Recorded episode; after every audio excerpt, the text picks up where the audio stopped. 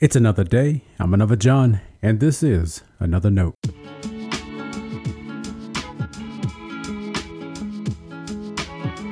Today's edition of Another Note is titled Cold Hands and Socks.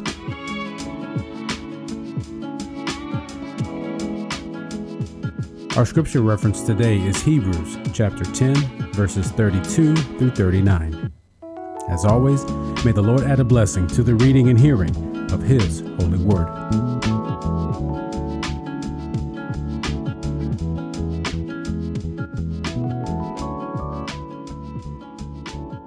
But recall those earlier days when, after you had been enlightened, you endured a hard struggle with sufferings, sometimes being publicly exposed to abuse and persecution, and sometimes being partners with those so treated. For you had compassion for those who were in prison, and you cheerfully accepted the plundering of your possessions, knowing that you yourselves possess something better and more lasting. Do not, therefore, abandon that confidence of yours. It brings a great reward. For you need endurance, so that when you have done the will of God, you may receive what was promised. For yet, in a very little while, the one who is coming will come and will not delay. But my righteous one will live by faith. My soul takes no pleasure in anyone who shrinks back. But we are not among those who shrink back and so are lost, but among those who have faith and so are saved. This is the word of our Lord. Thanks be to God.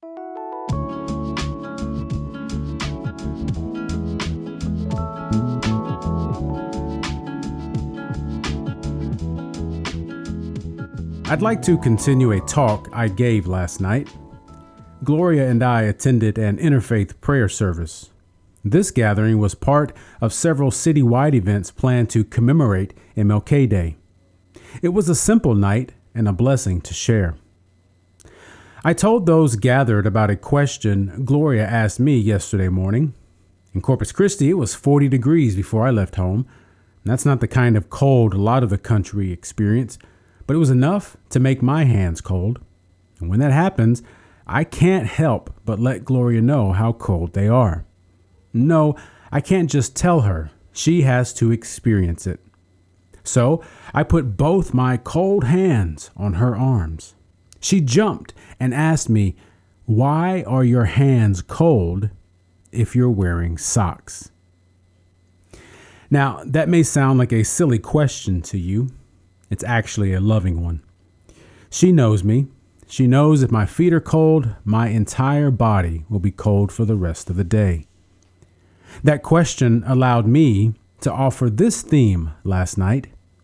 If one part of the body is hurting, the rest of the body suffers.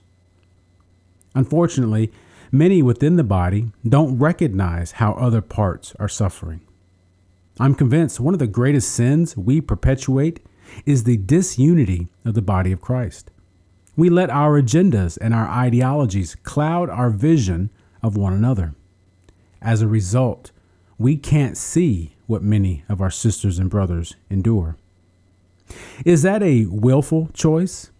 Is ignorance our greatest fault? Maybe we do see it, but we've learned to excuse away our responsibility to walk in faith with one another. Quite often, Christians talk about the will of God. They mostly mean that in personal terms. What is God's will for me? Is it God's will for me to take this job or make this decision? I don't have a problem with that, only it can cloud our vision if we're not careful. Hebrews 10 encourages Christians who are struggling. Once they were a lively congregation, as an example, they had compassion for those who were in prison. But something happened.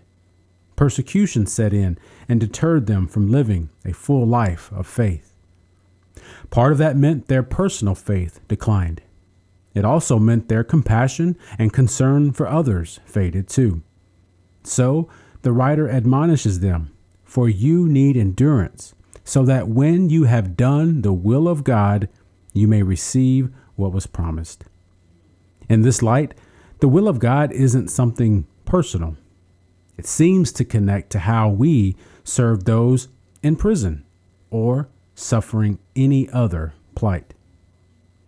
MLK, in his letter from Birmingham jail, wrote, We will have to repent in this generation, not merely for the hateful words and actions of the bad people, but for the appalling silence of the good people.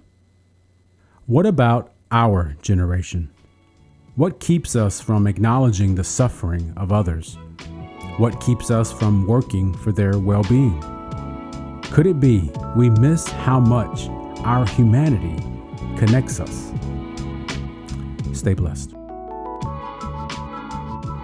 Thanks for always supporting Another Note. This is our daily devotional. I'll keep writing and recording as long as you keep listening and we keep growing.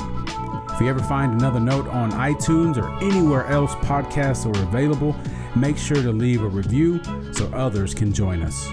And the easiest way to connect with me is online at anotherjohn.com. God be with you.